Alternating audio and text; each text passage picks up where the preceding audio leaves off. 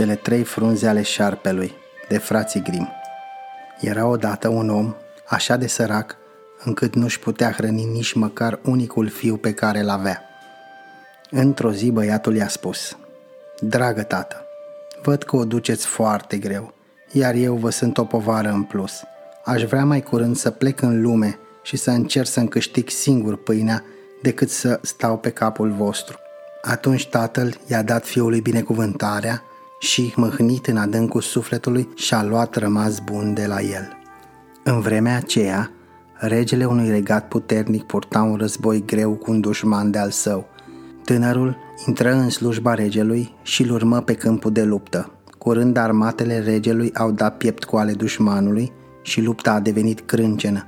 Gloanțele plouau pe deasupra capetelor ostașilor, iar tovarășii lui de ruptă cădeau ca secerați spre tutindeni. Atunci, conducătorul oastei împreună cu cei rămași în viață voiră să o ia la goană, însă tânărul nostru le-a ieșit înainte și le-a strigat încurajându-i. Nu putem lăsa ca țara să ne fie distrusă și s-au năpustit cu toții asupra dușmanului și l-au alungat. Când regele a aflat cu îi datora victoria, l-a înălțat în grad și a făcut din el primul om din regat. Regele nostru avea o fică foarte frumoasă, dar cam ciudată. Ea jurase că nu se va mărita decât cu acel bărbat care îi va promite că în caz că ea va muri înaintea lui, se va lăsa îngropat de viu un mormânt împreună cu ea. Dacă mă va iubi cu adevărat, zicea prințesa, la ce ar mai folosi viața fără mine?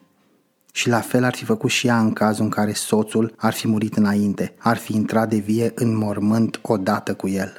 Acest legământ curios îi speriară pe toți pețitorii, însă tânărul cel viteaz era așa de orbit de frumusețea ei, încât n-a mai ținut seama de nimic și s-a înfățișat la rege să-i ceară mâna prințesei. Tu știi de sigur, i-a spus regele, ce trebuie să-i promiți. Da, mă învoie să o urmez în mormânt dacă se va întâmpla ca ea să moară înaintea mea. O iubesc atât de mult că nu-mi pasă de nimic altceva pe lume. Atunci regele a acceptat să-i o dea de soție și s-a făcut nuntă mare și cu mult fast – Așa au trăit ei o vreme fericiți, bucurându-se unul de celălalt, dar n-a durat mult și prințesa s-a îmbolnăvit atât de grav că niciun doctor nu a reușit să-i dea de leac și a murit. Privind-o cum zăcea fără suflare, tânărul și-a amintit de legământul de dinaintea căsătoriei și s-a îngrozit la gândul că trebuia să fie îngropat de viu alături de soția sa moartă. Dar speranță să-și salveze viața nu avea. Bătrânul rege întărise cu pază puternică toate ieșile din palat, încât el nu putea fugi și trebuia să-și accepte soarta. În ziua înmormântării, în cavoul în care era depus corpul neînsuflețit al prințesei, fu condus și tânărul rege. Apoi ușa cavoului a fost închisă și pecetluită cu un zăvor puternic. Lângă sicriu se afla o masă pe care erau așezate patru lumânări, patru pâini și patru sticle de vin.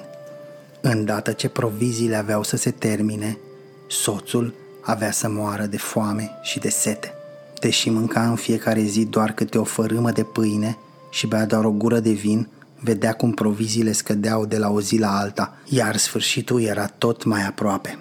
Într-o zi, pe când stătea trist și se gândea, văzu cum dintr-un ungher al cavoului un șarpe se târa încet pe sicriul prințesei – Crezând că vroia să-l muște, regele trase paloșul din cingătoare și strigă.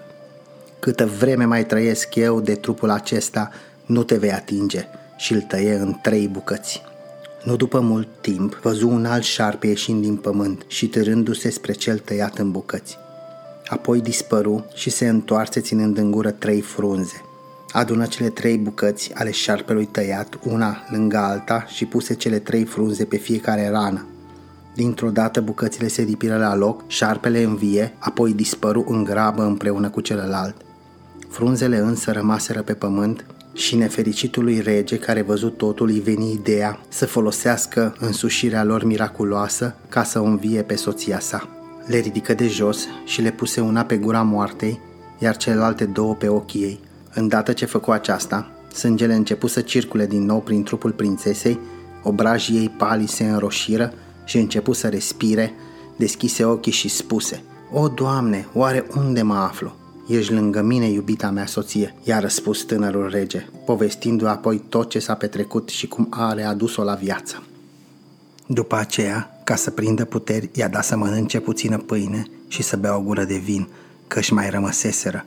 Apoi s-au dus la ușa cavoului și au început să bată puternic și să strige ca să li se deschidă. Speriat, pasnicul s-a dus să-i spună regelui, iar acesta a venit el însuși să le deschidă ușa.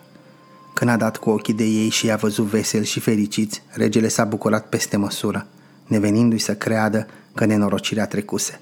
Tânărul rege n-a uitat să ia cu sine cele trei frunze ale șarpelui pe care le-a dat unui slujitor credincios spunându-i Păstrează-le cu mare grijă și poartă-le cu tine tot timpul. Nu se știe când s-ar putea să avem din nou nevoie de ele.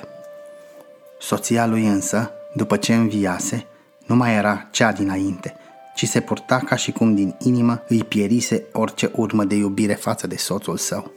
După mai multă vreme, tânărului rege îi se făcu dor de tatăl său și s-a hotărât să plece în călătorie pe mare ca să ajungă în țara de unde venise. S-au îmbarcat pe o corabie, el, soția lui și slujitorul și au plecat.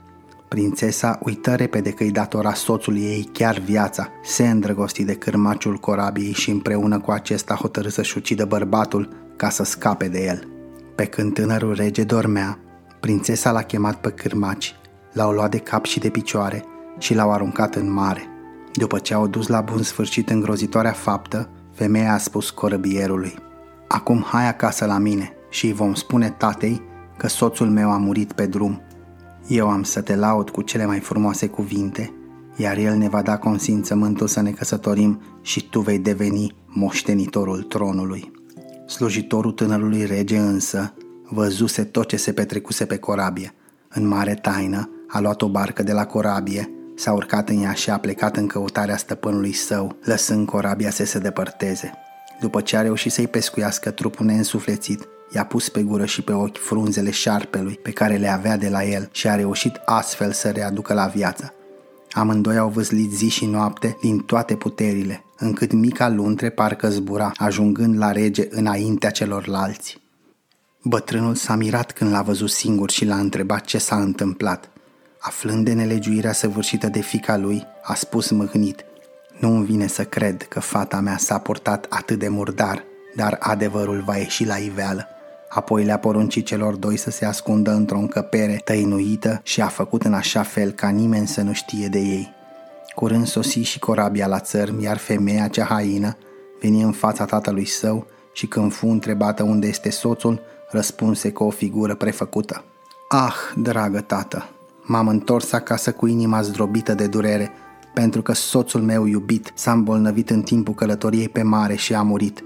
Noroc de corăbierul acesta că de n-ar fi fost el să mă ajute, nu știu cum aș fi putut să îndur nenorocirea ce s-a abătut asupra mea.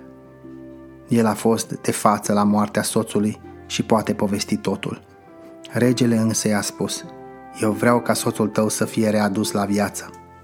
Apoi deschise ușa de taină a camerei unde se afla tânărul rege și îl chemă. Când femeia dădu cu ochii de el, rămase ca lovită de trăsnet căzu în genunchi și începu să ceară îndurare. Regele însă îi spuse, pentru fapta ta nu există îndurare. Soțul tău și-a ținut legământul și a acceptat să moară odată cu tine. Apoi tot el ți-a redat viața, iar tu de spată l-ai ucis în timp ce dormea. Vei fi pedepsită. Așa că au fost îmbarcați amândoi pe o corabie găurită și lăsați să plutească pe mare. Curând s-au scufundat cu tot cu corabie în valurile învolburate și nimeni n-a mai auzit vreodată de ei. Vă doresc o seară bună și o noapte liniștită.